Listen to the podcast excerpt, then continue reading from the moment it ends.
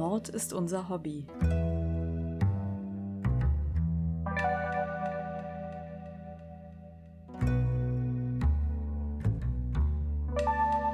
Und noch ein True Crime Podcast.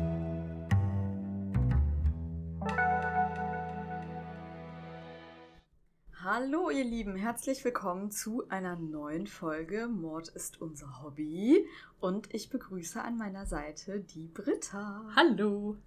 Britta kennt ihr eventuell schon aus Folge 2. Ganz am Anfang warst du auch schon mal zu Besuch. Und heute ist es mal wieder soweit. Britta ist extra für uns aus Hamburg angereist. Es war ein langer Weg, aber Ja. für Laura nehme ich das gerne auf mich. Ja, und wir sitzen jetzt hier in einem schnuckeligen Hotelzimmer bei 33 Grad und reden über einen Fall, den die meisten von euch vielleicht sogar schon kennen dürften, denn er wurde sehr oft und sehr ausführlich erzählt. Aber ich würde an eurer Stelle trotzdem nicht abschalten, weil Britta und ich werden nämlich in erster Linie über die Verfilmung dieses sehr schockierenden Falls diskutieren. Wir schauen uns an, was in der betreffenden Serie verfälscht wurde und besprechen, wie objektiv die Serie ist und warum wir uns quasi Kindesmissbrauch in Langform überhaupt freiwillig anschauen in so einer Serie. Ich bin sehr gespannt, wie äh, Britta das sieht und natürlich auch, wie ihr das seht. Für alle, die die Geschichte von Gypsy Rose Blanchard aber noch nicht kennen oder diese nochmal auffrischen wollen, würde ich jetzt den Fall nochmal kurz resümieren. Britta, bist du bereit? Ich bin bereit. Alles klar. Das Besondere an diesem Fall ist, dass hier eigentlich nichts so ist, wie es scheint auf den ersten Blick. So äußert sich dazu auch der zuständige County Sheriff auf der Pressekonferenz, nachdem die Leiche von Didi Blanchard am 14. Juni 2015 aufgefunden wurde, sagt er, Sometimes things are different than they appear to be. Nachdem also die Leiche aufgefunden wurde, sind die Nachbarn in Springfield äh, in Sorge, denn die Tochter von Didi, Gypsy Rose Blanchard, ist nicht in dem Haus aufzufinden. Und man muss dazu sagen, ja, dass Gypsy schwer krank ist, im Rollstuhl sitzt, äh, mehrere Medikamente einnehmen muss und ähm, diese und die Rollstühle im Haus gefunden werden. Das heißt, die Nachbarn vermuten jetzt, dass Gypsy entführt wurde. Kurz darauf erscheinen aber sehr merkwürdige Facebook-Posts auf dem Facebook-Profil von Didi und Gypsy. Also die haben zusammen ein Facebook-Profil. Und in einem von diesen Facebook-Posts steht, The bitch is dead. Und jetzt machen sich natürlich alle irgendwie Sorgen und äh, oder wird es wird herausgefunden, dass diese IP-Adresse aus Wisconsin kommt. Und da fällt einer der Nachbarinnen ein. Und da fällt einer der Nachbarinnen ein, nämlich Lia. Das ist eine junge Frau, die gegenüber gewohnt hat und mit der Gypsy eine freundschaftliche Beziehung hatte. Dass Gypsy über eine Dating-Website jemanden kennengelernt hat, den sie als ihren Traumprinz bezeichnet. Und dieser Mann oder Junge, nee, eher ein Mann, namens Nick Godejohn, wohnt in Wisconsin. Genau dort, wo diese Posts jetzt herkommen. Also wird die Polizei, macht sich natürlich auf den Weg und findet Gypsy Rose Blanchard bei Nick Godejohn zu Hause. Und alle sind erstmal froh, dass sie wohl auf ist, aber es folgt auch Verunsicherung, denn Gypsy sitzt nicht im Rollstuhl, sie kann laufen und erfreut sich anscheinend auch ansonsten bester Gesundheit. Also jetzt fragen sich natürlich alle, haben Mutter und Tochter die Menschen um sie herum getäuscht? Und was hat Gypsy mit dem Mord an ihrer Mutter zu tun? Und jetzt stellt sich nämlich raus im Nachhinein, ne, also Gypsy ist jetzt mit Nicholas Godejohn, beide sind in Untersuchungshaft. Jetzt wird natürlich das Leben von Gypsy und ihrer Mutter beleuchtet und es stellt sich raus, dass einige Ärzte, ähm, bei denen Gypsy in Behandlung war, sich auch unsicher waren, ob sie wirklich die Krankheiten hat, die ihre Mutter vorgibt, dass sie die hatte. Und da kommen wir jetzt auch relativ schnell zu einem Phänomen, dass Britta uns jetzt ein bisschen mehr erklärt. Vermutlich hat Didi Blanchard an einer Störung gelitten. Genau, diese psychische Störung nennt sich Münchhausen-Stellvertreter-Syndrom. Das ähm, kann man abgrenzen von, vom äh, Münchhausen-Syndrom.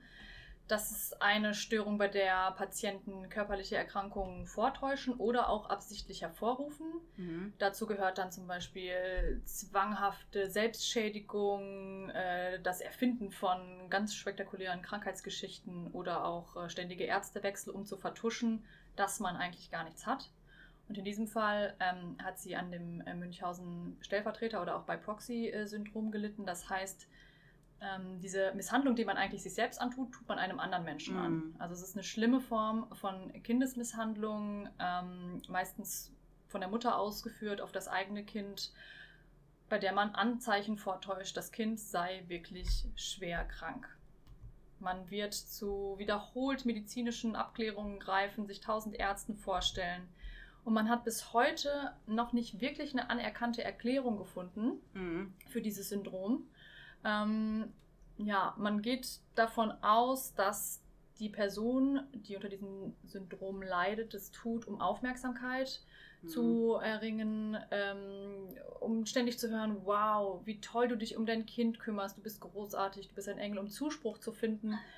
Und, ähm, und das muss man ja mal sagen, genauso wird, ähm, wird ja die Didi Blanchett in der ähm, Gemeinschaft, in der die da wohnen, in Springfield auch wahrgenommen. Ne? Also, dass sie eine total aufopferungsvolle Mutter ist, die sich, ne, die geht ja auch nicht mehr arbeiten oder so, sondern kümmert sich Vollzeit um dieses Kind und niemand wird ja irgendwie auf die, also niemand hat ja da einen Verdacht, dass Gypsy eigentlich gar nicht krank ist, sondern. Genau, sie hat ihr Leben perfekt inszeniert. Sie sagt ja auch selbst, sie sei geboren worden, um sich um Gypsy zu kümmern. Mhm. Also total verdrehte Realität. Mhm. Und wenn man sich mal anschaut in dem Fall, was sie ihrer Tochter angetan hat, beziehungsweise welche Krankheiten sie vorgetäuscht ja. hat und ihrem Kind eingeredet hat, ist das wirklich fast kaum zu glauben. Gypsy wurde von Kindheit an eingeredet, sie habe Leukämie, epileptische Anfälle, Asthma, deshalb musste sie nachts immer so eine Beatmungsmaske tragen beim Schlafen. Sie würde unter Muskeldystrophie leiden, deshalb hat man sie in diesen Rollstuhl gesetzt. Mhm. Ähm, man hat sie entmündigt, indem man ihr gesagt hat oder eingeredet hat, sie habe eigentlich den Intellekt einer Siebenjährigen. Sie wusste eigentlich gar nicht, wie alt sie ist. Ihre Mutter hat ihr Geburtsdatum ähm, immer geheim gehalten und sie immer jünger gemacht, mhm. sodass sie quasi immer das kleine, pflegebedürftige Mädchen bleibt. Ihr wurden die Speicheldrüsen entfernt, die Augenmuskeln wurden operiert, die Ohren wurden operiert. Sie hat durch die Medikamente ihre Zähne verloren und eine Prothese tragen müssen und das schon als Kind. Sie hat eine Magensonde bekommen und ist nur über diese Magensonde ernährt worden. Sie hat nur Flüssignahrung zu sich bekommen. Und da muss man, wenn man sich diese Liste anguckt, nochmal vor Augen führen, sie hatte nichts. Mm. Sie war kerngesund. Mm. Aber, und ich glaube, ne, dass man würde jetzt ja so denken, okay, wenn jemand ähm, im Rollstuhl sitzt und aber eigentlich merkt, dass er laufen kann, und das war ja so, dass Gypsy das auch als Kind schon gemerkt hat, mhm. dass sie eigentlich laufen kann, hat sie quasi bewusst diesen Betrug der Mutter mitgespielt? Oder meinst du, das ist ähm, eher unterbewusst? Ich, also ich glaube, dass sie auch wirklich größtenteils gedacht hat, dass sie schwer krank ist. Auf jeden Fall. Ich meine, wenn man einem Kind von Geburt an einredet, es sei krank, erklär man einer Dreijährigen, was, äh, mhm. was es ist, Leukämie zu haben. Das versteht ein Kind ja auch gar mhm. nicht. Es mhm. nimmt es auf. Und wenn man dann merkt, dass die Mutter einen ja so vermarktet, dass man das, das dass sie davon lebt, dass du krank bist, natürlich spielst du mit. Stimmt, das, äh, das müssen wir vielleicht noch dazu sagen. Ne? Dadurch, dass, dass Gypsy so krank war, ähm, hat Didi halt auch sehr viel äh, oder hat sie einen sehr großen finanziellen Vorteil aus der Situation gezogen. Ne? Ja. Da haben viele Leute gespendet und sogar das Haus, in dem sie jetzt hier in Springfield äh, wohnen, wurde von einer Wohltätigkeitsorganisation für die beiden gebaut. Ne? Ja, also, und Gypsy hat dadurch auch profitiert, indem sich alle immer so dachten, oh Gott, das arme Mädchen mit der Behinderung und den vielen Krankheiten, haben Popstars zu ihr nach mhm. Hause geschickt, haben ihren Ausflug ins Disneyland mhm. organisiert. Alles wurde gespendet, die Mutter hat nur von Spenden gelebt und wenn du dann weißt, wenn du deiner Mutter in den Rücken fällst und plötzlich auf offener Straße aufstehst, dann ist eigentlich dein Leben vorbei. Mhm. So, ne? Ja, und ich meine, also ich glaube, diesen Gedanken wird sie wahrscheinlich noch nicht mal gehabt haben, weil wenn du auch die ganze Zeit von deiner Mutter die Haare rasiert mhm. bekommst, in dem Glauben, dass du Krebs hast und sie sowieso dir bald ausfallen werden, und du hast, also Gypsy war sehr isoliert bei sich zu Hause, hatte kaum Kontakt mit Gleichaltrigen. Ne? Sie ist ja auch nicht in die Schule gegangen, sondern wurde zu Hause unterrichtet. Dann übernimmt man das ja auch. Also, ja, natürlich. Wenn man sich Fotos von ihr anschaut, riesengroße Brille durch ihre angebliche Sehschwäche. Das sind mm. Brillengläsern wie, Brillengläser wie Glassteine ja. gewesen. Keine Zähne, komische Zahnprothese, keine Haare. Ja. Immer irgendwie gekleidet wie so ein wie eine, wie eine Puppe in so einem Rüschenkleid. Also es ist auch, ja, ja sie hat sehr isoliert gelebt. Meistens gehört ja auch noch ein zweiter Elternteil in die Geschichte mit rein.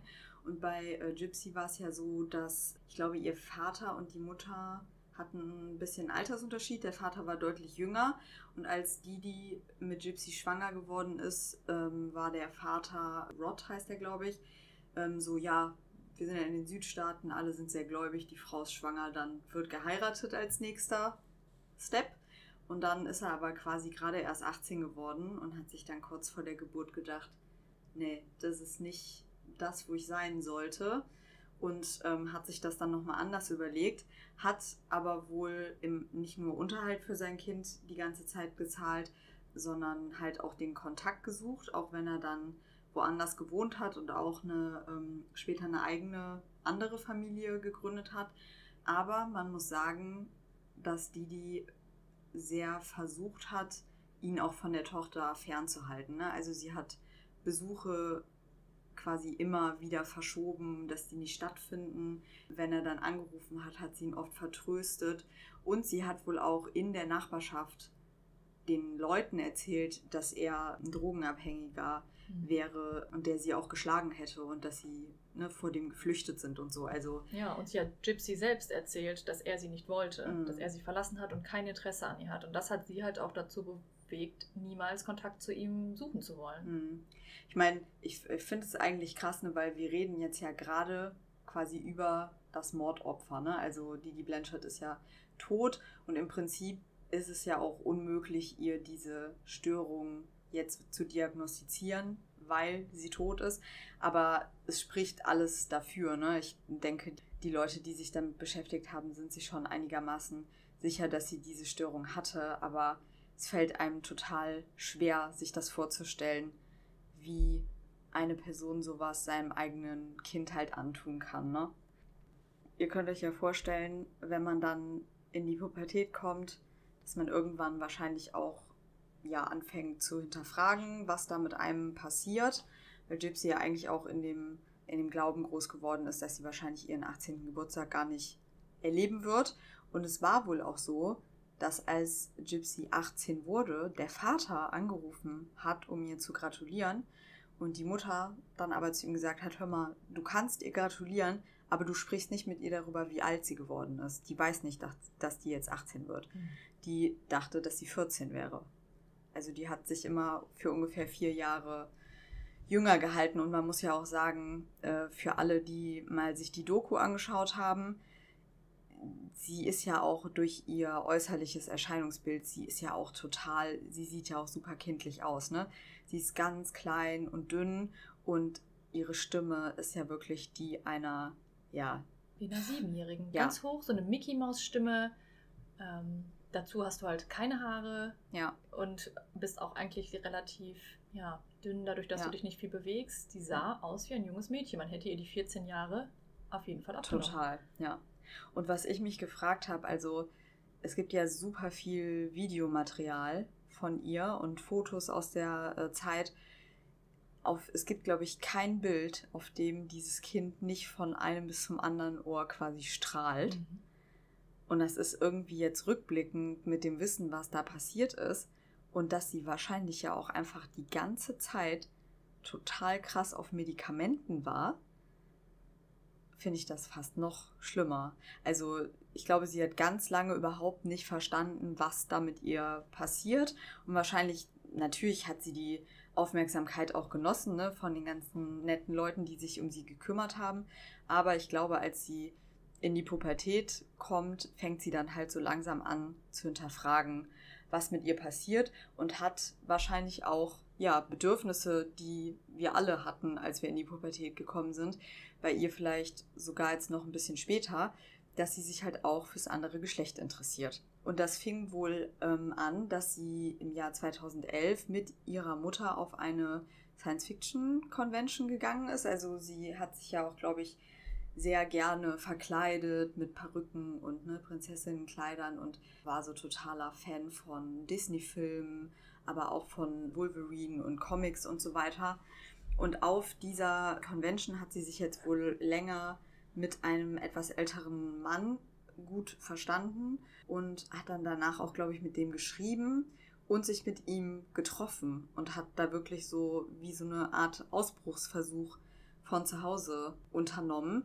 Aber weil dieser Typ irgendwie gemeinsame Freunde mit der Didi, mit ihrer Mutter hatte, hat die Mutter das spitz gekriegt, wo sie ist und hat sie, glaube ich, vier Stunden später da eingesammelt und hat zu dem Mann halt nur gesagt, und dich kann ich bei der Polizei anzeigen, die ist 14. Obwohl Oder die ist 15. War, ne? Ich glaube, sie war zu dem Zeitpunkt sogar schon 19. Ja. Aber das wusste sie ja halt selber nicht. Ne? Also ja. stell dir das mal vor, du bist 19 und denkst, du bist 15. Ja, und auch Grund für ihn, sich nie wieder bei ihr zu melden, hat ja. die Mutter wieder den nächsten Kontakt, den sie hatte, abgerissen. Ja, ich glaube, er war sogar schon Mitte 30. Ne? Also ja. Also es war so oder so irgendwie eine etwas komische Konstellation. Aber ich finde, dass Gypsy diesen Wunsch hat, sich irgendwie mit anderen zu treffen und halt auch sich mit Männern zu treffen. Es ist ja eigentlich ja nur natürlich. Und deswegen versucht sie jetzt auch immer wieder zu chatten und sich halt heimlich im Internet mit anderen Leuten zu treffen. Also ich glaube, sie hat, sie hat sich mehrmals schon einen Laptop besorgt und nachdem die Mutter das jetzt rausgefunden hat, dass sie mit diesem Typ auch online geschrieben hat, nimmt die Mutter den Laptop und zerschlägt den mit dem Hammer und ich glaube auch ihr Handy ja. und sagt danach zu ihr, wenn sowas nochmal passiert, dann wird der Hammer an deinen Fingern zum Einsatz kommen nächstes Mal. Also so richtig richtig krass. Und ich glaube, hier ist dann jetzt auch der Punkt, wo der Missbrauch, den Gypsy selbst ja noch gar nicht realisiert, also dass sie seit Jahren unter Medikamente gesetzt wird, dass sie eine Magensonne trägt, die sie eigentlich gar nicht braucht und so weiter, dass da jetzt auch noch körperlicher Missbrauch in dem Sinne hinzukommt, dass die Mutter sie für mehrere Tage ans Bett bindet, ihr keine Nahrung mehr gibt und Glöckchen an die Türen bindet, damit sie halt immer hört, in welchem Raum die sich gerade befindet und so. Also es ist die totale Kontrolle einfach nur. Sie ist im Gefängnis. Ja. Sie ist absolut im Gefängnis ihrer eigenen Mutter. Und diesen Kontrollaspekt, ich finde, wenn man das einmal gehört hat und sich dann Archivmaterial anguckt, egal was die beiden machen, du siehst immer, wie die, die ihre Hand auf ihren Arm legt oder ihre Hand hält, dass sie, was ja eigentlich eine liebevolle Geste ist, aber dass sie ihr halt auch immer so symbolisiert, du machst nichts alleine. Ich, ne? Mhm, ich kontrolliere dich. Genau. Egal, wo du bist, ich bin immer da. So spür meine Präsenz. Ja. Weil du weißt ja, was passiert, wenn ja. du dein eigenes Ding machst. Ja. Und deshalb hatte sie auch keine Freunde. Sie war rein isoliert und hatte nur ihre Mutter. Genau. Ich glaube, so den einzigen Lichtblick, den sie ein bisschen hatte, war diese Lia gegenüber gewohnt hat. Die war schon ein paar Jahre älter und hat ihr, glaube ich, auch den ich weiß nicht, ob sie ihr den Tipp gegeben hat, aber sie hat ihr auf jeden Fall von einer christlichen Dating-Website erzählt, wo Gypsy dann jetzt sich auch rumtreibt.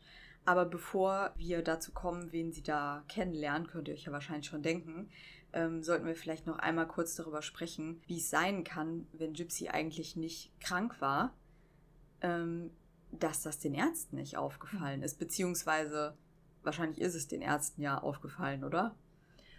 Ja, das Schlaue, was äh, jemand tut, der unter dem Münchhausen-Stellvertreter-Syndrom äh, leidet, ist natürlich ständig die Ärzte zu wechseln. Also mit der Frustration umzugehen, wenn ein Arzt wirklich gesagt hat, die hat gar nichts, weiterzugehen zum nächsten. Der irgendetwas diagnostiziert, du nimmst die Akte mit, gehst zum nächsten und sagst, sehen Sie, das hat derjenige diagnostiziert, mhm. darauf müssen wir aufbauen.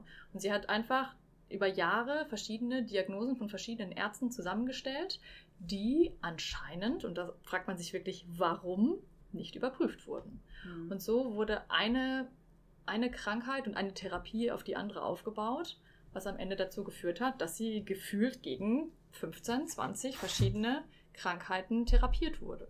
Und man muss ja auch mal sagen, falls ihr euch die Doku angeschaut habt, habt ihr das ja auch schon gesehen, die hatten ja wirklich einen riesigen Medikamentenschrank zu Hause. So groß wie ein Kleiderschrank. Ja. Und ne, es ist ja nicht genau rekonstruierbar, was für Medikamente Gypsy wirklich bekommen hat, weil sie die ja auch teilweise nachts über ihre Magensonde von der Mutter bekommen hat. Aber natürlich, wenn du als gesunder Mensch so viele Medikamente nimmst, haben die ja krasse Nebenwirkungen. Und diese Nebenwirkungen können dann halt wie Krankheitssymptome aussehen. Ne? Aber was den Ärzten auf jeden Fall aufgefallen ist, und das ist auch teilweise dokumentiert, dass sie halt eigentlich nicht verstehen, warum Gypsy nicht laufen können soll, weil man halt eigentlich, wenn jemand ne, schon seit neun Jahren im Rollstuhl sitzt, dann hat man keinerlei Beinmuskulatur. Vor allem, weil Gypsy ja auch Mus Muskeldystrophie haben soll, wo die Muskeln sich ja auflösen zusätzlich noch. Und zum Beispiel ein Arzt namens Dr. Flesterstein ähm, stellt aber fest, dass Gypsy halt eine normal entwickelte Beinmuskulatur hat, weil sie halt ne, zu Hause wahrscheinlich schon ein bisschen manchmal laufen, mhm. äh, gelaufen ist, nur draußen nicht. Also es kommt ihm sehr komisch vor und er notiert auch in seinem Bericht, The Mother is not a good historian. Mhm. Also er hat Zweifel und er schreibt sogar in den Bericht rein, dass er sich sehr gut vorstellen kann, dass diese Mutter unter dem Münchhausen bei Proxy-Syndrom leidet. Aber er meldet das halt leider nicht. Also es steht in seinem Bericht schwarz auf weiß, aber er leitet es nirgendwo weiter und ruft nirgendwo an, was eigentlich wirklich, ich kann es nicht verstehen, weil er weiß ja anscheinend um diese psychische Erkrankung und dass die Mortalitätsrate der Kinder, die davon betroffen sind, liegt, glaube ich, bei 35 Prozent. Das heißt, mhm. er wusste ja eigentlich, dass dieses Kind in akuter Gefahr schwebt. Unterlassene Hilfeleistung. Eigentlich ja, ne? Ja, und das von und einem Arzt. Das wundert, es wundert mich halt voll, weil dieser Arzt auch wirklich, also der bereut es, der sagt mhm. auch, das war ein Fehler, ich hätte das melden sollen. Aber der sitzt halt trotzdem ja da in dieser Doku und lässt sich interviewen. Ja. Obwohl um er anderen. einfach seinen Job nicht also er hat, er hätte das melden müssen. Ja, aber vielleicht ist es gerade deshalb, weil er sagt, ich habe es damals nicht getan. Und jetzt und macht jetzt das es, wenigstens genau, gut. Der Aufruf ja. an alle anderen, sollten sie das sehen oder etwas ähnliches feststellen, schweigen sie nicht. Treten sie vor und helfen sie. Also ich hoffe, das ist so, aber ich könnte mir auch vorstellen, dass er ein Honorar bekommt für die Doku. Ich, aber sein. wir glauben an das Gute in den Menschen und ja. hoffen, dass er es eher aus ersterem Grund tut. Ja. Aber was Didi jetzt auch noch für sich ausnutzt, ist, dass die beiden ja durch den Hurricane Katrina betroffen sind. Und danach sagt sie halt, alles ist weg, alle Unterlagen sind weg, dass äh, die Geburtsurkunde von dir ist weg und ne, so, dass sie quasi ganz von vorne anfangen kann. Es ist super lang nicht aufgefallen. Und was auch seltsam ist, wenn man sich ähm, die alten Home-Videos anguckt, die es tatsächlich zu sehen gibt, denn Gypsy wurde bei Schritt und Tritt äh, eben nicht Schritt und Tritt bei jedem Roller gefilmt. Mhm. Und es gibt Videos von ihr, wo sie im Schnee spielt, also natürlich sitzend, ja. aber sich äh, mit ja. den Armen zieht und man sieht eindeutig auf diesen Videos, dass sie ihre Beine bewegen kann. Ja. Sie zieht die Beine nicht nach wie jemand, der im Rollstuhl sitzt und der keine, keine Muskeln in den Beinen hat. Mhm. Sie zieht die aus eigener Kraft nach. Und wenn man das schon auf so Home-Videos sieht, warum ist das nie jemandem aufgefallen? Warum macht man nicht so einen Test und piekst zum Beispiel jemandem zwischen die Zehen, ob er das spürt? Das kann man mhm. doch bei einem Kind einfach machen. Ja, Aber es ist natürlich auch so, dass Didi, die gute Hand, ne, äh, im wahrsten Sinne des Wortes, auch immer gesagt hat, ich rede für meine Tochter. Mhm. Sie hatte nie die Chance, sich vor den Ärzten zu artikulieren und zu sagen, Entschuldigung, eigentlich kann ich laufen. Oder mhm. vielleicht muss ich gar nicht durch die Magensonde ernährt werden. Aber Didi hat ihr nie die Chance gegeben zu reden. Sie hat sie bevormundet und alle Diagnosen selbst gestellt und ja. immer gesagt, du redest nicht mit den Ärzten, ich rede und du bist ruhig. Ja. Und sie scheint halt auch wirklich wirklich gut darin gewesen zu sein, halt andere Leute zu ihren Vorteilen auszunutzen und ja zu manipulieren. Ne? Also, mhm. dass die Leute auch wirklich geglaubt haben, was sie erzählt hat. Ja. Ich meine, überleg auch mal, dass sie den Vater, der Vater hat das ja auch geglaubt. Mhm.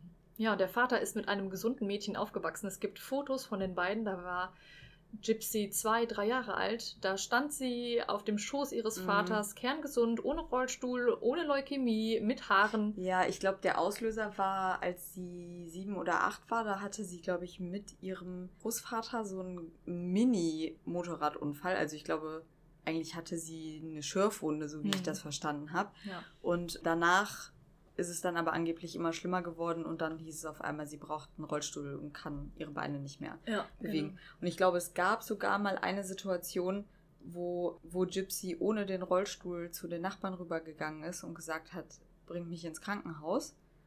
Und da konnte Didi dann, also hat sie sofort eingegriffen, meinte, ja, das Kind ist verwirrt von den neuen Medikamenten. Ne? Die Medikamente wurden umgestellt und sie ist jetzt gerade total durcheinander.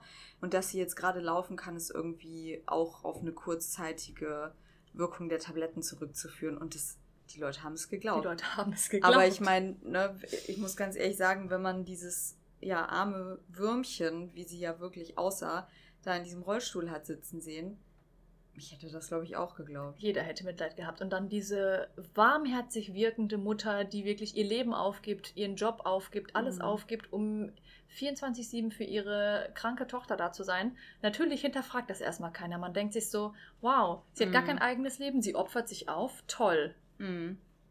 Und also, ne, wir haben, hatten ja auch uns mal ein bisschen angeschaut, wie so die, die Vergangenheit von Didi Blanchard selbst ist. Und das ist natürlich, wie ihr euch das schon vorstellen könnt, jemand, der so eine Störung entwickelt, der hatte wahrscheinlich selber keine völlig unbescholtene Kindheit.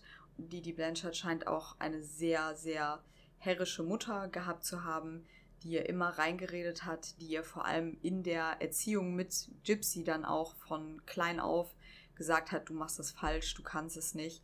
Und ja, dass diese Kontrolle, die sie dann über das Kind haben wollte, für sie auch so, dass sie sich damit quasi auch noch von ihrer Mutter befreit hat, ne? Dass sie sich Mhm. selber beweisen wollte, ich mach's gut, ich kann mich um mein Kind kümmern. Also, ich finde, das ist auch irgendwie, so wenig man sich das vorstellen kann, das seinem Kind anzutun. Aber ich finde es eigentlich noch tragischer, wenn man sich vorstellt, dass sie eigentlich vielleicht sogar gute Absichten dabei hatte. Mhm. Erstmals zumindest. Ja. Es gibt ja auch die Theorie oder einen starken Zusammenhang bei Patienten, bei denen das äh, Stellvertreter-Syndrom diagnostiziert wird, dass sie zur Selbstverletzung eigentlich neigen, Mhm. bis sie dann Kinder bekommen haben und diese Selbstverletzung in dem Moment aufhört, aber an das Kind weitergegeben wird. Krass. Es kann ja auch sein, dass die, die durch äh, die Unterdrückung ihrer Mutter das Gefühl hatte, sich selbst schaden zu müssen, man Mhm. weiß es nicht, und das dann an, Mhm, an an das Gypsy Kind weitergegeben genau, hat, an ne? ihr ausgelassen hat. Ja, Das ist schon echt krass. Aber wir kommen jetzt vielleicht nochmal zurück zu dem Punkt, wo, wo Gypsy jetzt ja schon den ersten Ausbruch, Ausbruchsversuch hinter sich hat und jetzt auf dieser christlichen Dating-Website Nicholas Godejohn kennenlernt, der selber auch so ein bisschen gebeutelt ist vom Leben. Also bei ihm wurde eine Autismusstörung diagnostiziert und er selbst sagt halt auch, dass er eine gespaltene Persönlichkeit hätte. Also dass er eine dunkle Persönlichkeit hat, die nennt er Victor und Victor ähm, ist ein Vampir. ein Vampir, ja. Aber auf jeden Fall eine dunkle Seite, die er sich selber diagnostiziert und er ist auch schon vorbestraft, weil er neun Stunden bei McDonalds masturbiert und Pornos geschaut haben soll. Auch eine richtig nice Ja, Aktion. also ich meine, das hat er, das hat der Gypsy jetzt wahrscheinlich nicht direkt erzählt, ne? Die beiden sind sich jetzt halt online. Immer wenn die die schläft, dann skypen die oder was die jungen Leute damals so Chatten. ICQ, whatever. Auf jeden Fall vertrauen die sich halt einander an und ich glaube schon, ne, wenn so zwei Menschen aufeinandertreffen, die halt beide gebeutelt sind, man kann sich vorstellen, dass die in vielen Punkten irgendwie, ja, sich gegenseitig erstmal gut getan haben. Und für Gypsy war das ja auch eine ganz neue Erfahrung, dass ihr überhaupt jemand so zuhört und dass sie sich jemandem so öffnen kann. Ja, vor allen Dingen mit Bild. Das fand ich sehr beeindruckend. Also mit, mit Videochat. Man muss sich überlegen, wie sie aussah zu der Zeit. Ne? Die dicke Brille, keine Haare, keine Zähne. Mhm. Sie hatte natürlich ein großes Arsenal an Perücken durch ihre Disney-Prinzessin-Verkleidungen, die sie von klein auf irgendwie gesammelt hat. Aber das waren natürlich super skurrile und keine hochwertigen Perücken. Ja, ja, so Und dann- karnevalmäßig. Genau, ne? sitzt du da, traust dich das erste Mal einem Jungen äh, zu zeigen in einem, in einem Dating-Chat und er sagt dir, wie schön du bist. Mhm. Er hat ihr Komplimente gemacht, er hat gesagt, dass sie wundervoll aussieht, ähm, wie eine Prinzessin aussieht und das ist auch ist es ja genau das, was sie hören will.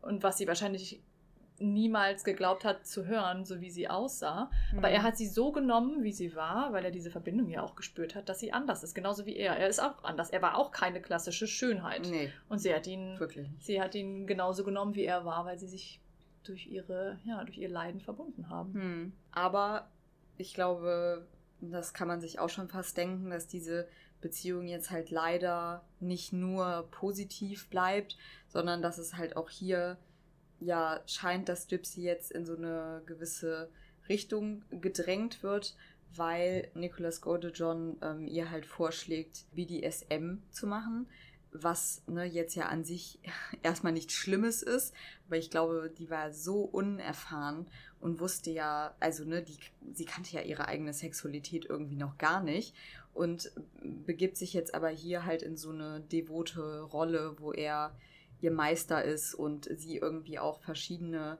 Persönlichkeiten mit verschiedenen Perücken für seine verschiedenen Persönlichkeiten entwirft.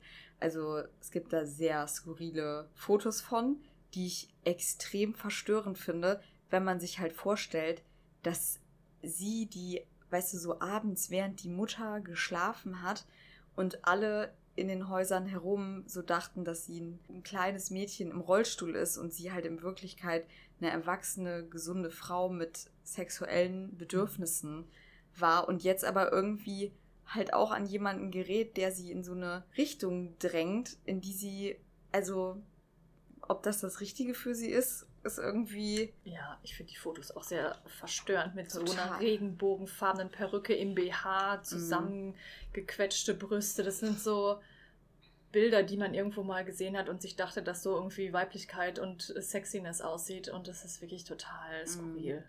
Ja. Ganz traurig. Ja, irgendwie schon. Im Prinzip versuchen die beiden jetzt ja aber irgendwie es hinzubekommen, dass sie eine normale Beziehung führen können. Also äh, ich glaube, die in den Südstaaten sind die Leute ja alle relativ gläubig und die beiden haben auch jetzt ne, direkt so, wollen nicht nur BDSM vor der Kamera machen, die wollen auch heiraten und Kinder bekommen und ja. äh, ne, haben schon. Ob, obwohl sie sich zu dem Zeitpunkt noch nicht einmal live gesehen, gesehen oder angefasst haben. Die ja. chatten die ganze Zeit jahrelang.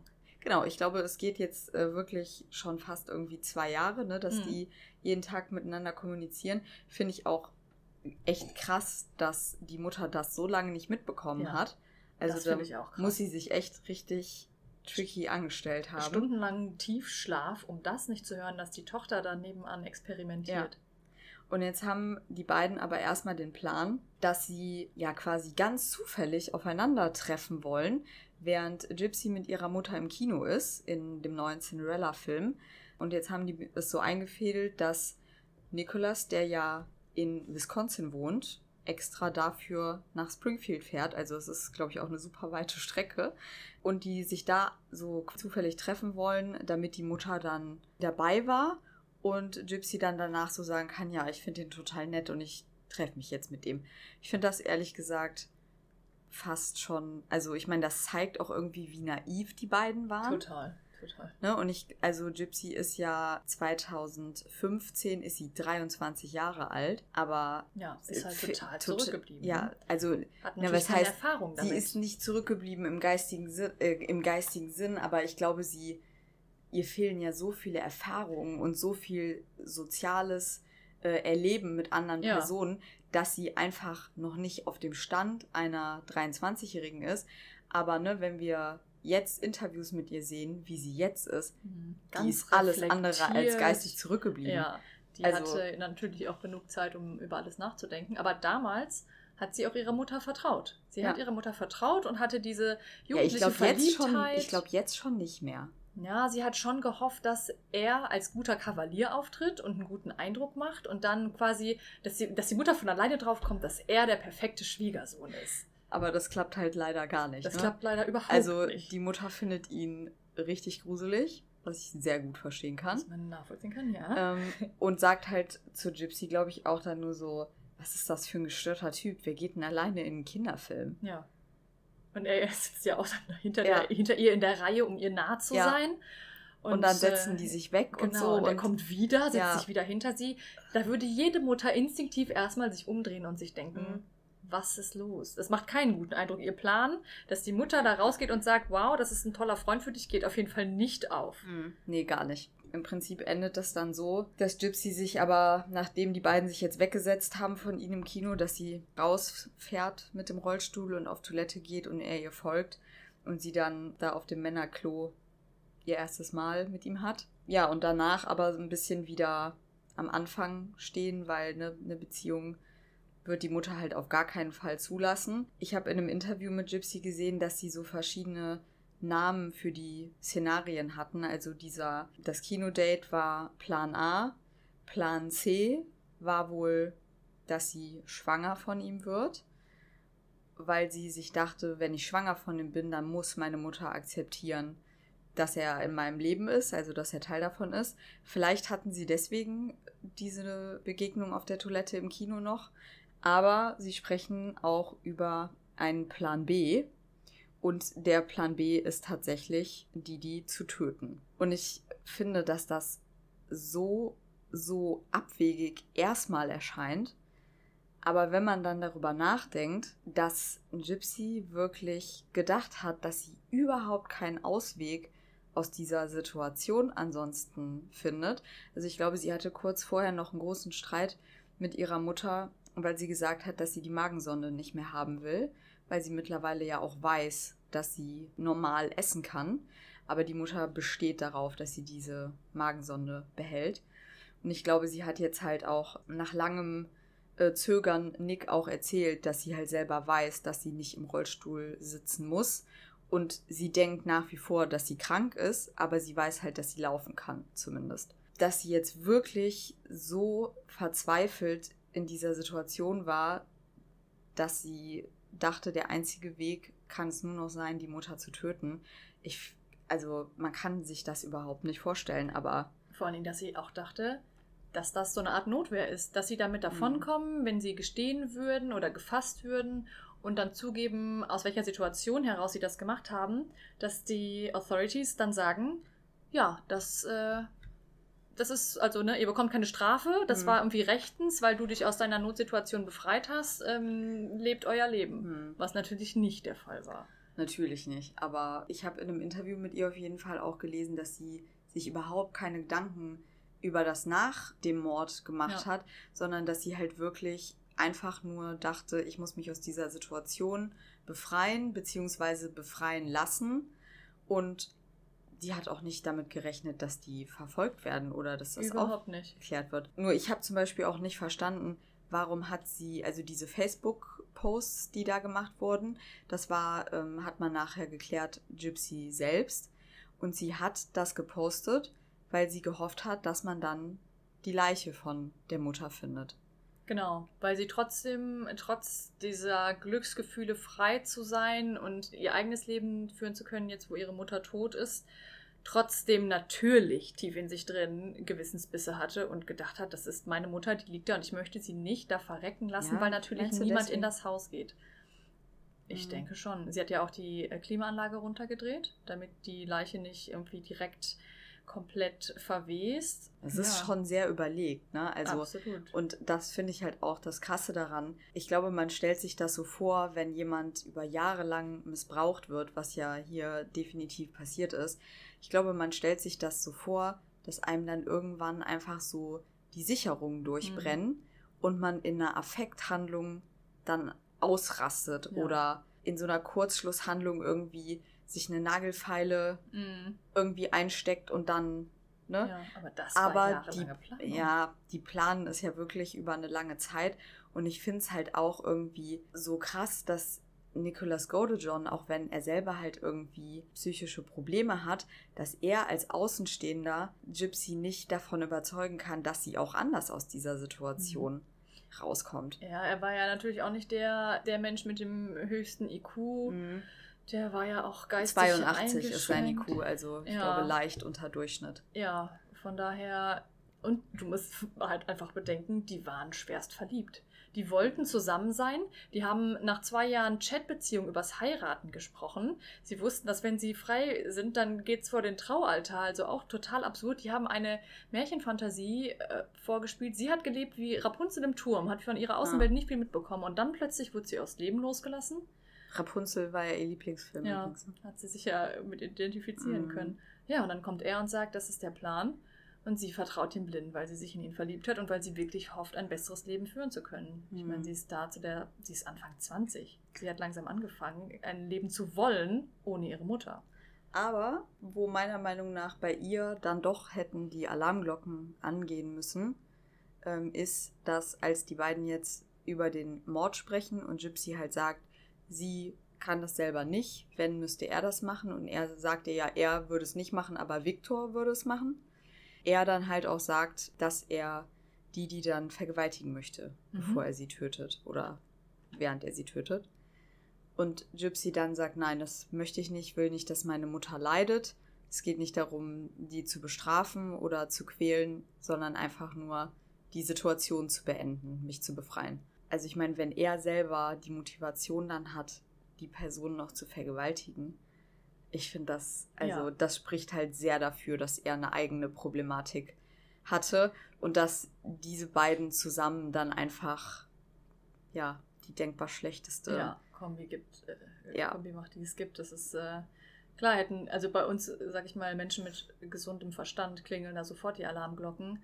Aber was hat sie als Vergleich gehabt, an dem sie das messen kann, ob das jetzt krank ist oder nicht? Ja, stimmt. Sie hat ja auch ja. ihre ersten sexuellen Erfahrungen das gar nicht sie gemacht. Sie hat ja gar kein, so, gar kein System, um das für sich selbst zu bewerten. Ne? Genau, ne? genau. Er hat ihr ja auch sexuell immer gesagt, was sie machen soll, was ja. nicht wirklich das ist, was man tut, wenn man seinen Körper entdeckt. Ja, das stimmt. Von daher, sie hatte kein Maß. Das, ist eigentlich, das ist eigentlich richtig traurig, ne? Und vor allem, weil sie jetzt dann ja auch noch sagt, nee, dann vergewaltige mich einfach danach.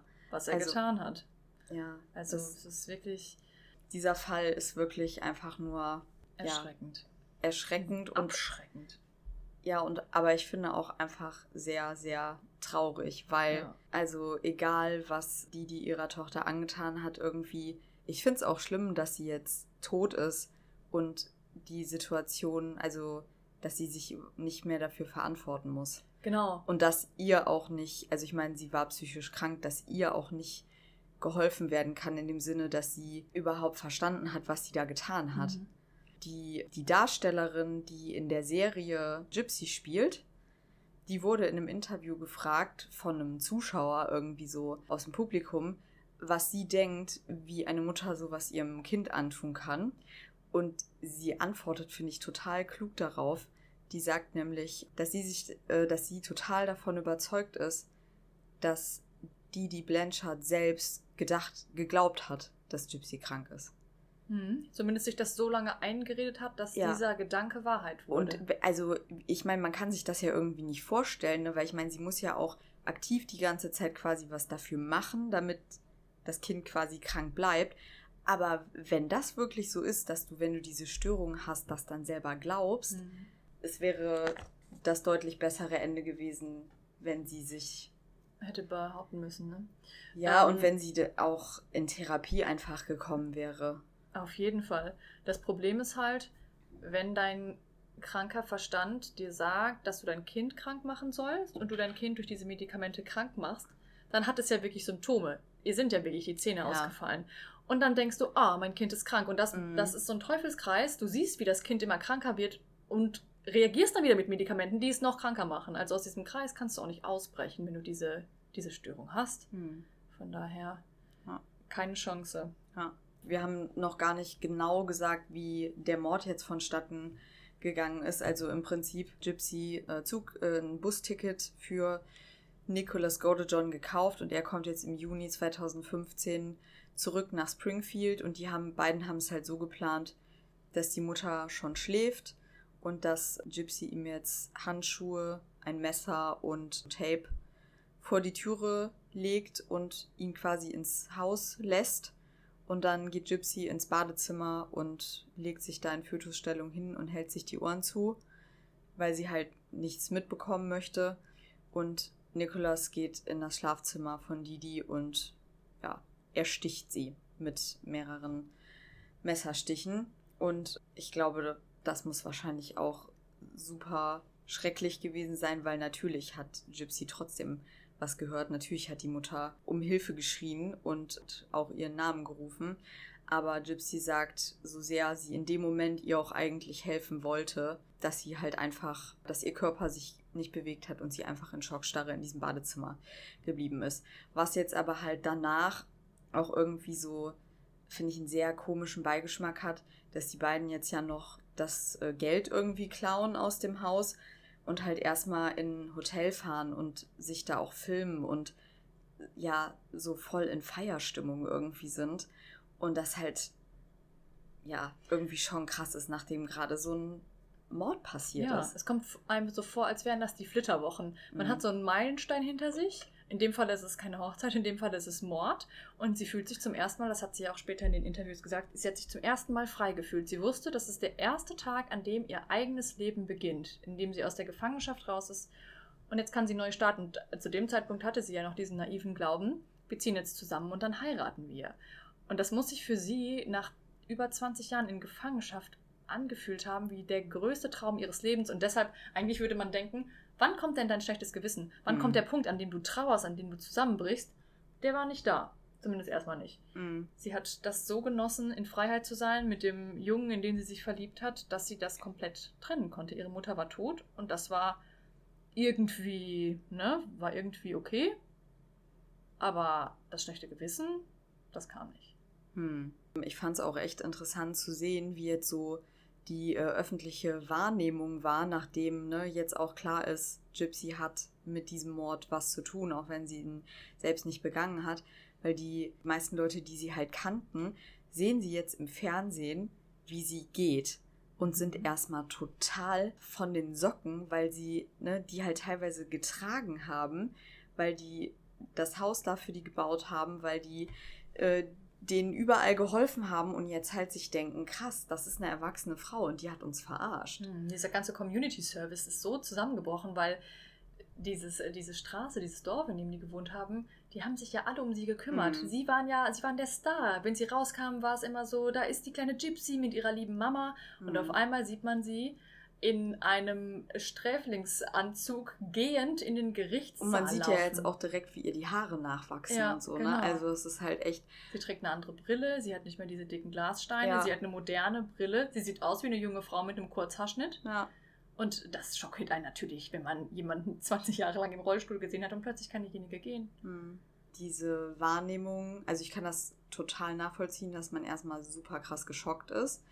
Aber diese Wahrnehmung verflüchtigt sich, glaube ich, doch wieder relativ schnell zu ihren Gunsten und die Leute sympathisieren natürlich mit ihr, als sie ne, dann mitbekommen, dass sie halt wirklich über Jahre missbraucht wurde von ihrer Mutter und dass man natürlich als Kind nicht differenzieren kann, dass man den anderen Leuten was vorspielt und Mhm. warum man das tut, ne? Sie wurde ja auch gefragt dann, ähm, als sie festgenommen wurde von Reportern, was sich, glaube ich, jeder Mensch sofort fragt, warum bist du denn nicht mal aufgestanden? Du Mhm. wusstest doch, dass, dass du gehen kannst, warum bist Damit du nicht aus dem du Rollstuhl? Genau, du Ja. hättest dein Leiden beenden können, viel früher deine Mutter enttarnen können, es hätte nicht dazu kommen müssen. Aber man muss dabei sagen, sie ist hart körperlich, mental bestraft worden für jedes Vergehen, was sie getan hat.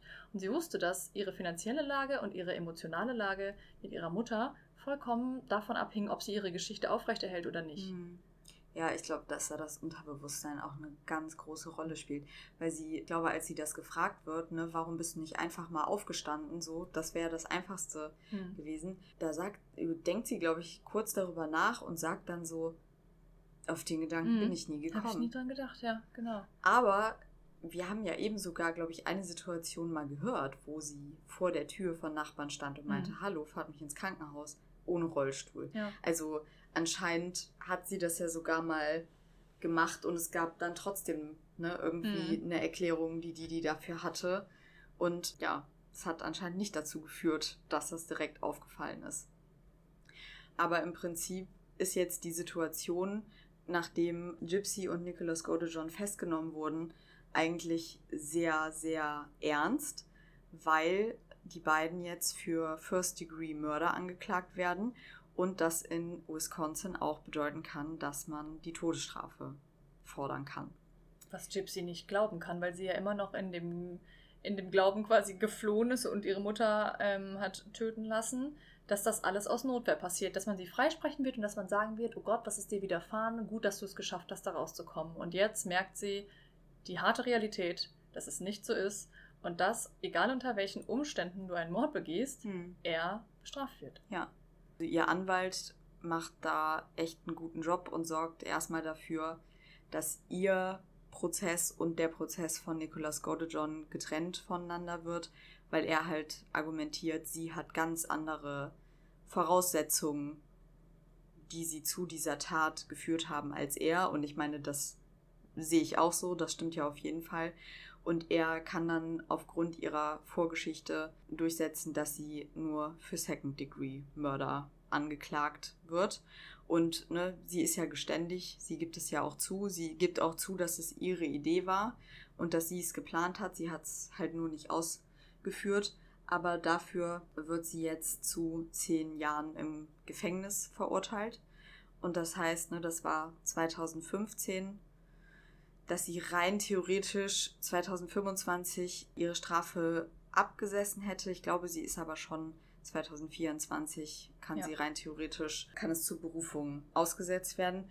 Was hältst du von der Strafe?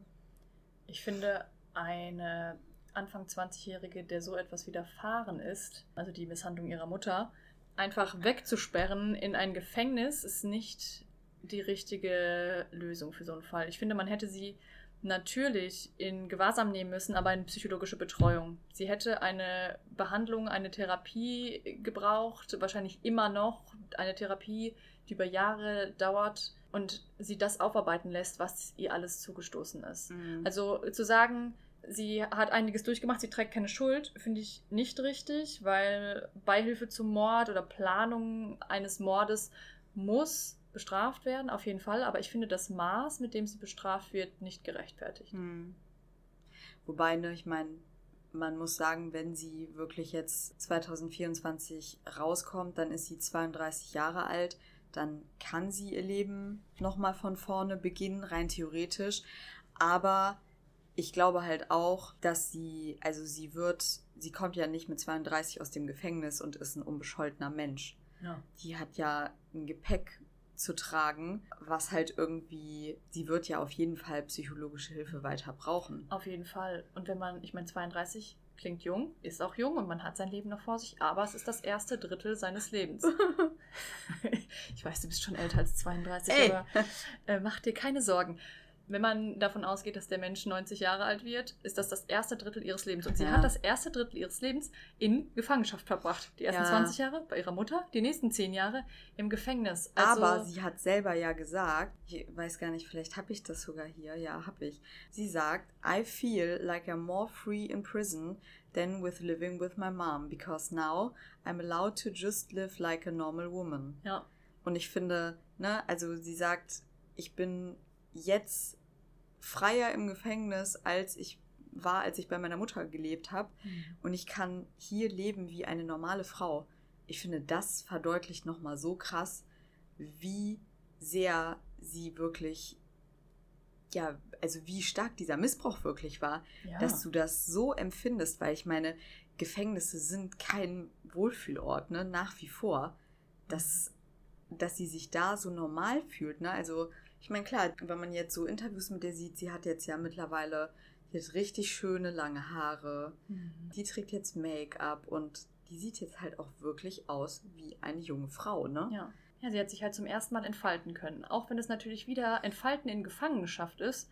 Es ist eine andere Form von Gefangenschaft. Sie fängt an zu reflektieren. Was hat sie getan? Sie sagt ja auch selber, wenn man sie fragt, bereust du den Mord an deiner Mutter? Mhm. Ja. Mhm. Sie wünscht sich, sie hätte es nicht getan, aber sie hatte in ihrer Situation keinen Ausweg. Mhm. Und wenn man bedenkt, dass es ihr besser ergeht im Gefängnis als unter den, unter den Fittichen ihrer Mutter, ist es ein umso deutlicheres Zeichen, finde ich, die Haft abzuwandeln in eine quasi betreute psychologische Haft. Es mhm. ist auch eine Haft, mhm. aber es ist, man hätte ihr früher Hilfe geben sollen. Vor allen Dingen, weil man es erkannt hat, wenn man das in den letzten Jahren erst erkannt hätte, mhm. worunter sie gelitten hat. Aber man wusste es von Anfang an. Da ist eine junge Frau, die schwerst misshandelt wurde, weiß es nicht. Es ist und ich habe mir, also wo ich jetzt nochmal so länger drüber nachgedacht habe, ich meine, im Prinzip, wenn du so aufgewachsen bist und deine einzige Bezugsperson war jetzt in dem Fall diese Mutter, die alle um sie herum stark manipuliert hat. Natürlich hat Gypsy das auch ein Stück weit gelernt und selbst verinnerlicht, Menschen zu manipulieren. Mhm. Und ich finde, man kann auch durchaus die Frage stellen, inwieweit sie auch den Nicholas Godejohn manipuliert hat. Absolut. Und das sagt sie auch in einem Interview einem Reporter, der sie jetzt im Gefängnis besucht hat, ähm, weil er sie nämlich fragt, ähm, wie sie sich verändert hat in den Jahren im, im Gefängnis. Und dann sagt sie auch, ich wusste immer, dass ich eine großartige Lügnerin bin. Ich war gedrillt darauf, Lügen zu erzählen und ich möchte nicht mehr lügen. Ich weiß, dass ich es kann und ich weiß auch, dass ich jetzt mhm. weiterhin jeden Menschen manipulieren könnte, aber ich möchte es nicht mehr. Ich möchte jetzt ehrlich leben. Ich ja. meine, das muss man ja auch nochmal dazu sagen. Also, die hat, die beiden haben sich ja geschworen, dass sie für immer zusammenbleiben und dass äh, Gypsy hat ihm auch gesagt, ne, sie wird, egal wie seine Strafe auf, äh, ausfällt, ihn nie verlassen und so. Aber sie hat sich ja mittlerweile ganz klar von ihm distanziert. Also die mhm. sind nicht mehr zusammen. Ich glaube, sie war sogar zwischenzeitlich verlobt mhm. mit jemand anderem. Und er ist jetzt ja deutlich ja, schlechter weggekommen für ihn wurde zwar auch nicht die Todesstrafe gefordert wegen den Umständen dieser Tat, aber er ist zu lebenslänglichem Gefängnisaufenthalt ohne die Möglichkeit auf Bewährung mhm. verurteilt worden für First-Degree-Murder. Also er wird definitiv, weil er keine Bewährungsmöglichkeit hat, er wird nicht mehr aus dem Gefängnis rauskommen. Mhm. Und das ist schon krass. Ist auch jemand, der also ganz dringend psychologische Betreuung braucht. Auf jeden Fall ich würde sagen, Britta, wir haben jetzt ja doch irgendwie natürlich wieder länger als ursprünglich geplant über den Fall gesprochen. Wir widmen uns jetzt mal der Serie und zwar heißt die The Act und lief schon 2019.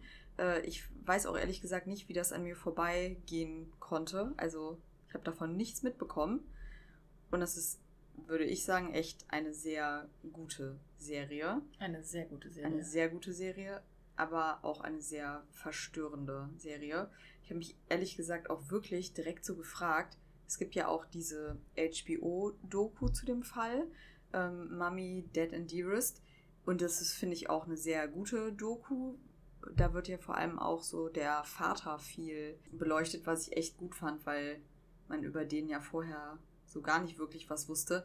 Und ich mir auch nur so dachte, hey, was ist denn das für ein komischer Typ? Also warum zahlt der Unterhalt und kümmert sich überhaupt nicht. Aber wenn man sich die Doku dann angeschaut hat, dann versteht man so, okay, er hat sich schon gekümmert, ja, aber er durfte hat, nicht teilnehmen. Es hat nicht wirklich Tochter. was gebracht, ja.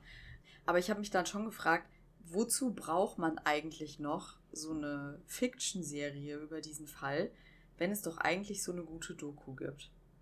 Was hast du, also würdest du sagen, so, yo, aus dem und dem Grund finde ich das voll gut? Oder mm. Ich kann mir vorstellen, dass viele Leute lieber eine Serie so binge-watchen auf Amazon, mhm. acht Folgen hintereinander weg, als sich eine Doku anzugucken. Mhm. Weil man natürlich nicht zu 100% mit der richtigen Wahrheit konf konfrontiert mhm. wird. Du siehst nicht das schreckliche Archivmaterial, du hast nicht den genauen Blick, du hast die gleiche Spannung, du hast die Geschichte, du willst die Geschichte und den Inhalt lernen, das tust du auch, aber du tust es mit einer gewissen Distanz. Mhm. Und ich glaube, der Reiz ist einfach sehr groß, dass man daran teilnimmt, aber nicht ja. direkt im Crime geschehen ist. Mhm. Ja, das, das stimmt, das könnte ein guter Grund sein. Was man der Serie auch lassen muss, es gibt ja sehr viele äh, True Crime Formate, ne, wo vorne drauf steht, eine wahre Geschichte, bla bla bla, und in Wirklichkeit ist aber nicht viel wahre Geschichte drin. Das ist hier definitiv nicht so.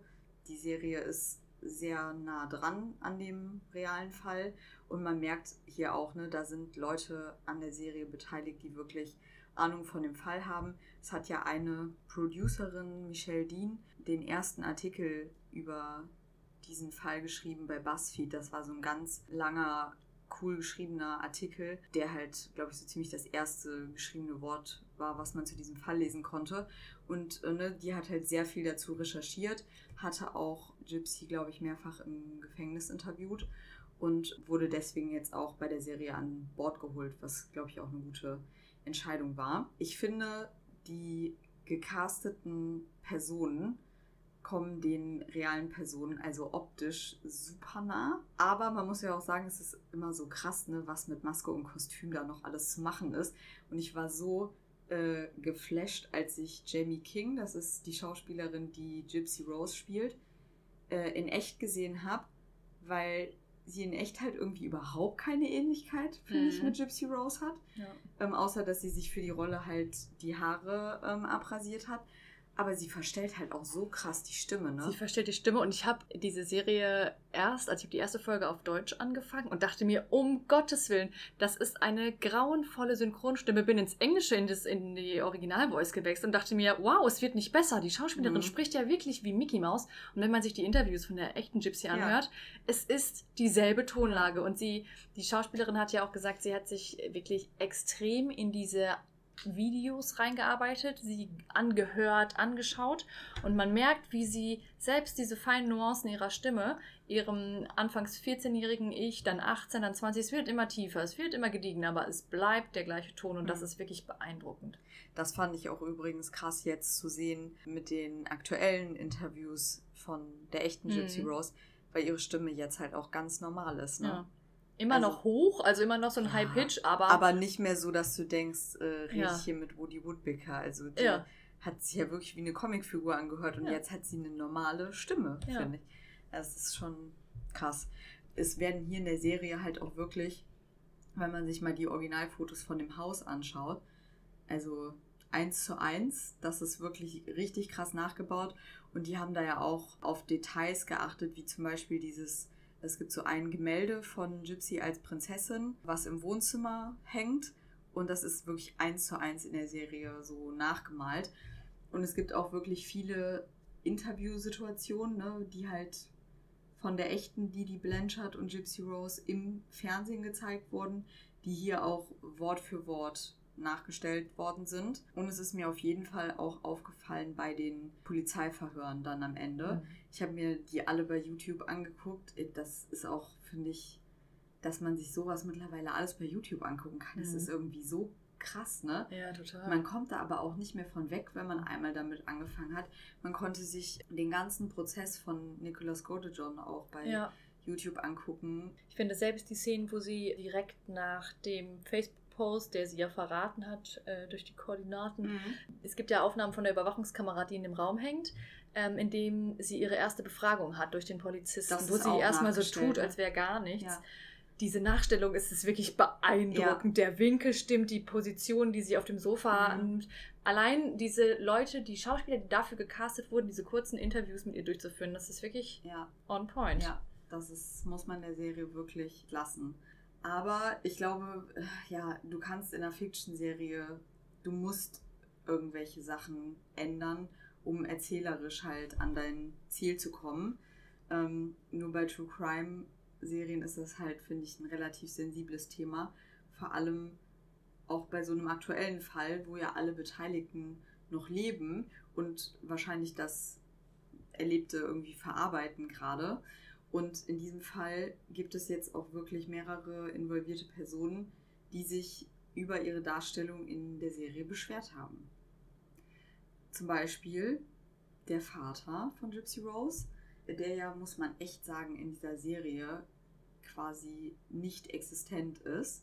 Also seine Abwesenheit wird halt stark ja, übertrieben, beziehungsweise finde ich, kommt es in der Serie, kommt seine Bemühungen, kommen halt überhaupt mhm. nicht rüber. Und das kann ich mir schon vorstellen, wenn er sich diese Serie jetzt anguckt, dass das für den schon ziemlich hart sein muss. Absolut. In der Serie wird es ja so dargestellt, dass der erste äh, Punkt, wo er sich überhaupt bemüht, äh, der Zeitpunkt ist, wo sie schon im Gefängnis sitzt mhm. und ihre ähm, Akten anfordert, um quasi ein neues gesundheitliches Gutachten zu erstellen und ja. er ihr die vorbeibringt. Ja. Und äh, da kann ich schon verstehen, dass wenn man wirklich sich bemüht hat die ganze Zeit um seine Tochter und abgewiesen wurde und aus ihrem Leben verbannt wurde, dass man dann den Machern der Serie vorwirft, also so war es nun wirklich nicht. Mhm, genau. Ähm, und eine weitere Person, die mit ihrer Darstellung auch nicht glücklich war, war die Elia Woodmansey, also die Nachbarin, die schräg gegenüber gewohnt hat.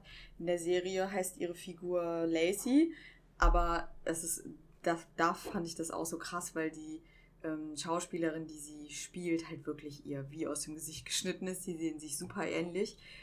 Sie ärgert sich vor allem über eine Szene, wo Gypsy bei ihr zu Hause zu Besuch ist. Sie hat gerade mehrere Freundinnen da und dann ähm, sieht man, wie die einen Joint in dem Zimmer rauchen und dieser Joint auch Gypsy angeboten wird. Und ne, konservative Südstaaten und die lebt halt immer noch da in Springfield und meint halt wirklich, dass die Leute jetzt denken, sie hätte Gypsy Rose Drogen gegeben. Und dass sie die halt wirklich mit anderen Augen sehen können und dass sie Angst hat, ihren Job zu verlieren.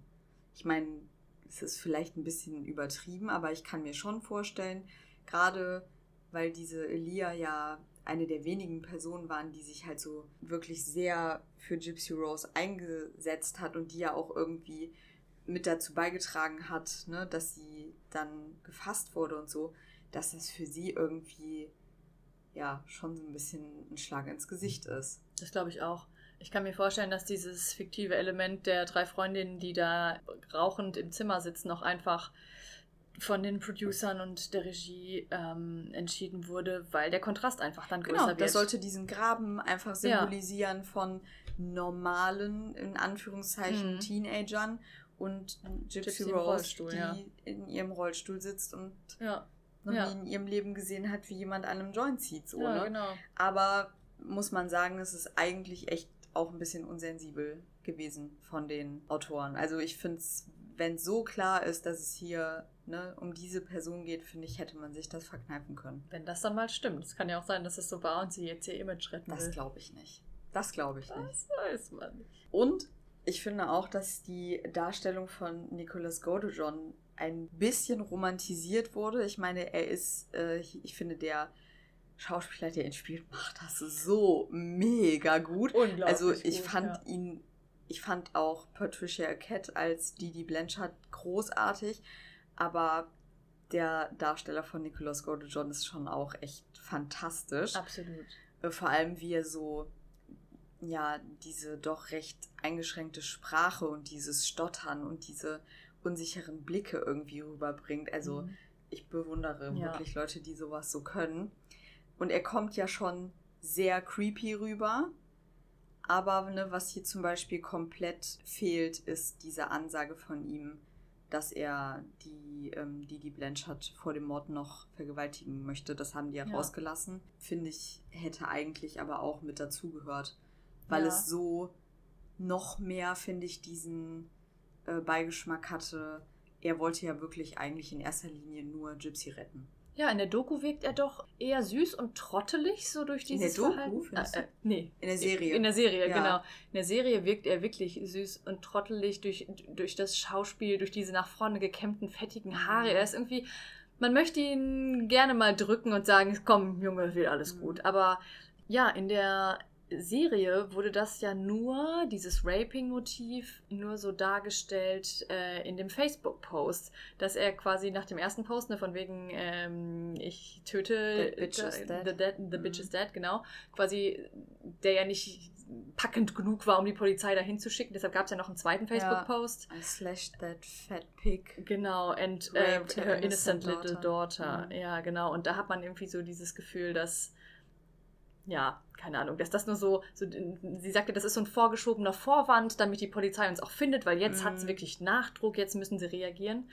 Ja, das traut man ihm in der Serie nicht zu. Da wirkt genau. er zu lieblich. Der hat so was Unschuldiges, dass man so denkt, oh, du bist nicht ganz beisammen. Also ich ja, weiß genau. nicht, ob man dich für voll nehmen kann. Du bist genau. einfach sehr zart. Und ich, also für mich war das tatsächlich in der Doku der Punkt, wo ich so dachte, okay, also wer sowas sagt, der hat aber wirklich auch eine eigene Problematik, die auch sich irgendwie anders geäußert hätte, auch wenn er nicht mit Gypsy Rose ja, zusammengekommen absolut. wäre. Also dann wäre das an anderer Stelle und vielleicht nicht so heftig, ne, wie jetzt in einem Mord, aber ja. dass er irgendwie so Gewaltfantasien hatte, das äh, finde ich, hätte man in der Serie auch noch mehr betonen können. Ja, finde ich auch. Dann ist auf jeden Fall auch der Grund, weswegen Gypsy im Rollstuhl sitzt oder da reingesetzt wurde, äh, in der Serie so ein bisschen abgeändert worden. Eigentlich ne, war es ja ein Motorradunfall. In der Serie wird das so dargestellt, dass sie von einem Trampolin runtergefallen ist. Mhm. ändert jetzt nicht wirklich viel an der Geschichte, aber haben sie auf jeden Fall abgeändert. Und mir ist noch aufgefallen, Didi und Gypsy waren ja super viel ne, auf so Charity-Reisen und im Disneyland und auf Konzerten und so weiter. Das wurde in der Serie wirklich größtenteils ausgelassen. Ich glaube, nee, Disneyland sieht man auch nicht, ne? Mhm. Ich glaube, man sieht die Convention und einmal so ein, dieses Konzert, wo äh, oder diese Preisverleihung, wo Gypsy mhm. Rose so einen Preis als Kind des Jahres bekommt ja, genau, oder sowas. Aber sonst haben sie, glaube ich, diese Ausflüge rausgelassen, um halt so diesen klaustrophobischen mhm. Aspekt zu betonen und halt auch die äh, gefühlte Isolation von Gypsy irgendwie weiter zu betonen.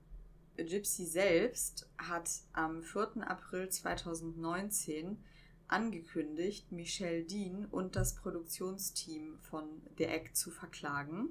Zwar hätte sie sich die Serie im Gefängnis nicht ansehen können, es sei aber in jedem Fall unfair und unprofessionell, dass die Produzenten ihren Namen und ihre Geschichte ohne ihr Einverständnis verwendet hätten. Also, ne, ich hatte ja eben gesagt, Michelle Dean, die, das ist die Journalistin, die den ersten Artikel geschrieben hat und die jetzt hier auch an der Serie beteiligt ist, hat sie interviewt, aber halt für diesen Artikel und nicht für die Doku. Also anscheinend wusste sie von der Doku wirklich nichts. Ich muss sagen, ich finde das auch krass, Total, stell mal vor, du sitzt im Gefängnis und jemand dreht eine, einen ja, Film über dein Leben. Aber auf der anderen Seite, also kann ich es schon auch verstehen im Sinne von, wenn du jetzt natürlich Gypsy mit in diese Serie reinholst, es ist halt total schwer, wenn jemand Opfer und Täter zugleich mhm. ist, wie in diesem Fall, wie sehr darf sie dann Einfluss nehmen auf die mhm. Darstellung mhm. dieser Serie. Ja. Also das finde ich auch wirklich schwierig, aber natürlich ist es irgendwie, hätte man da einen Mittelweg finden müssen, ne? dass man, dass sie zumindest Bescheid weiß und dass sie die Möglichkeit hat, ihre Sicht der Dinge zu erzählen, dass sie aber halt trotzdem dann nicht so ein Vetorecht hat mhm. und sagen kann, nein, so dürft ihr das nicht machen. Außerdem hatte, hatten die Produzentin wohl äh, gegenüber der neuen Frau von Gypsys Vater, also Christy Blanchard, versprochen, dass 50 Prozent an, von den Erlösen der Serie Gypsy Rose bekommen sollte. Und auch das ist wohl nicht passiert. Mhm. Ich finde, es lässt einen halt so ein bisschen hinterfragen, warum, warum wird so eine Serie gemacht? Wird die in erster Linie wirklich gemacht, um damit Geld zu verdienen? Oder wird die gemacht, um auf gesellschaftliche Missstände aufmerksam zu machen? Ich denke beides. Ich ja. glaube natürlich ist der Geldaspekt der, der einen antreibt, aber, und da wollte ich auch nochmal auf den Punkt äh, zuvor zurückkommen, ich kann mir gut vorstellen, dass sich Gypsy Blanchard nicht vorstellen kann, was in dieser Serie passiert, wie nah man an sie rangekommen ist und wie nah man die Ereignisse aus unserer Sicht darstellen konnte. Und das, wenn sie die Serie sieht und vor allen Dingen jetzt dadurch, dass das einer breiten Masse zugeführt wurde und mhm. halt nicht mehr die Leute eine Doku gucken und sich irgendwie bildend mit, dem, mit diesem Thema auseinandersetzen, sondern einfach das als Fiction-Serie mhm. in Anführungsstrichen sich anschauen, so einen Zuspruch ihr schenken, weil man merkt, wie Leute, die sich mit dem Thema nie befasst haben, plötzlich darauf einsteigen, ähm, ihren Prozess hinterfragen, die Gerechtigkeit hinterfragen. Ich meine, mhm. ja, es ist immer, ne, die Frage ist Gerechtigkeit auch Recht, ähm, aber viele sprechen inzwischen für sie und sagen, wie konnte es so weit kommen, dass du so lange in Gefangenschaft sitzt, dass das keiner erkannt hat, dass dir keiner geholfen hat? Mhm. Und das ist natürlich etwas, was es vorher nicht gab, diesen so großen medialen Aufruhr, der ist erst seit der Serie so ans an das Mainstream-Publikum geschwappt. Ah, ich, aber also ich glaube, ich glaube tatsächlich, dass der Fall vorher auch schon super medial ausgebreitet wurde. Das schon, aber jetzt ist er der breiten Masse zugeführt worden. Und ja. zwar der Masse, die ähm, Serie guckt und wenn man sich so anschaut, ähm, ich habe mir die Zahlen angeguckt, wie quasi das Interesse an diesem, an dem Fall allgemein und wann wirklich ja. Reporter reinmarschierten, das ging 2019 los. Ja? Ja. Krass. Ja. Und das finde ich halt erschreckend. Ähm, Voll, ich, warum gucken die Leute keine Dokus? Ja.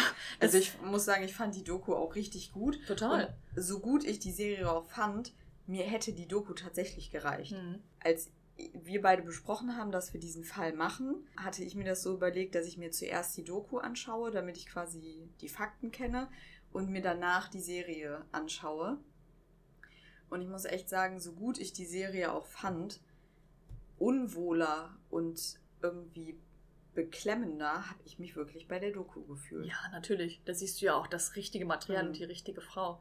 Ich finde, gerade wenn man ein hochwertiges Archiv von damals hat, und das ist in dem Falle ja wirklich der Fall, diese Home-Videos, das ist ja eigentlich ein Luxus für den viel, ne? Zuschauer, ja, Ja. dass das dokumentiert wurde. Das ist ja auch total ähm, eine ganz kontroverse Vorstellung, dass Didi Blanchard das alles dokumentiert hat, dass die ihre Tochter gefilmt hat, genau ne? gefilmt hat.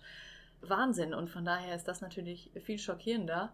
Aber ich habe äh, die Doku parallel geguckt zur Serie Mhm. und muss sagen, diese Serie hat mich in einen unglaublichen Sog gezogen, Mhm. der schon fast ungesund war. Niemand wollte die Serie auch mit mir gucken. Also sobald man über das Thema geredet hat, war immer so, Niemand, Mhm. vor allem nicht Thais. genau, wollen die nicht heiß.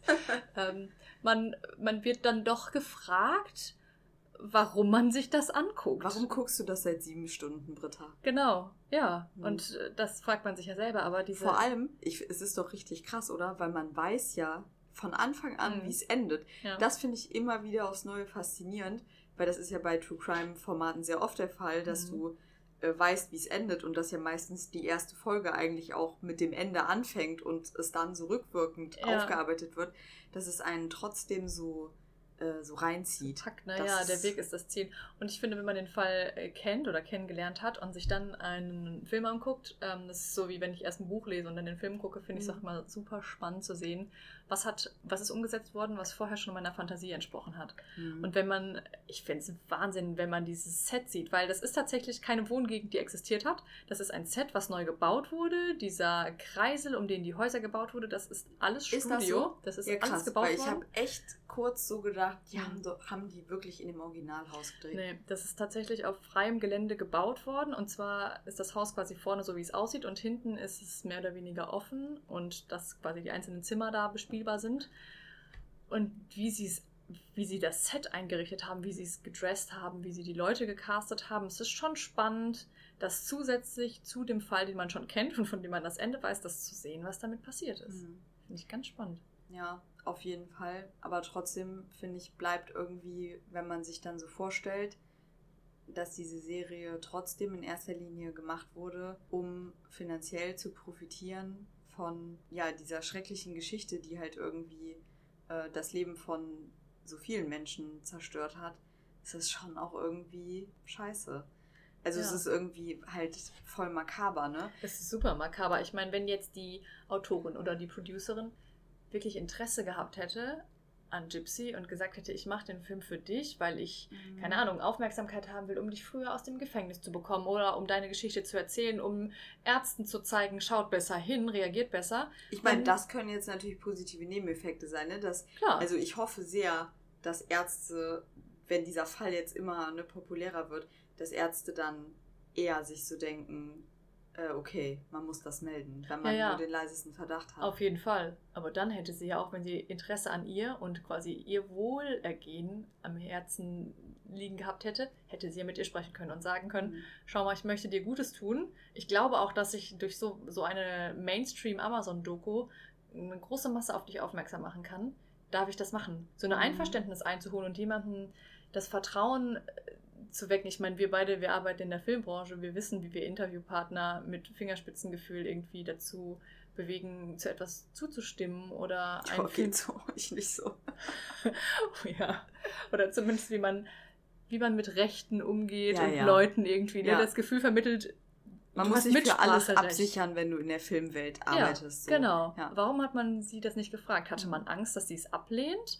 Oder was steckt dahinter? Es ist wirklich so, wir machen das, dann haben wir unser, ne, unser, das ist nur für den Kommerz und Ja, das war's dann? Ja, oder, also ich kann mir schon vorstellen, dass man Angst hatte, wenn sie, wenn man sie quasi fragt, dass sie dann automatisch mit an Bord ist und dass sie dann halt so Mitsprache Mhm. Recht hat und dass die Serie dann die Objektivität, von der sie denken, oder ich meine, ich finde, man muss schon sagen, fairerweise, die Serie bemüht sich ja um Mhm. Objektivität. Also Gypsy wird, ich finde, alle werden hier ein Stück weit als Täter, aber auch als Opfer dargestellt. Auch die Zeichnung von Gypsy ist ja sehr ambivalent. Sie ist Ja. ja nicht nur eine, ein Opfer in der Serie, sondern schon auch wirklich eine Täterin. Ja. Und vielleicht haben die Serienmacher befürchtet, dass sie das nicht so zeigen können, wenn sie mit an Bord ist. Aber Ja.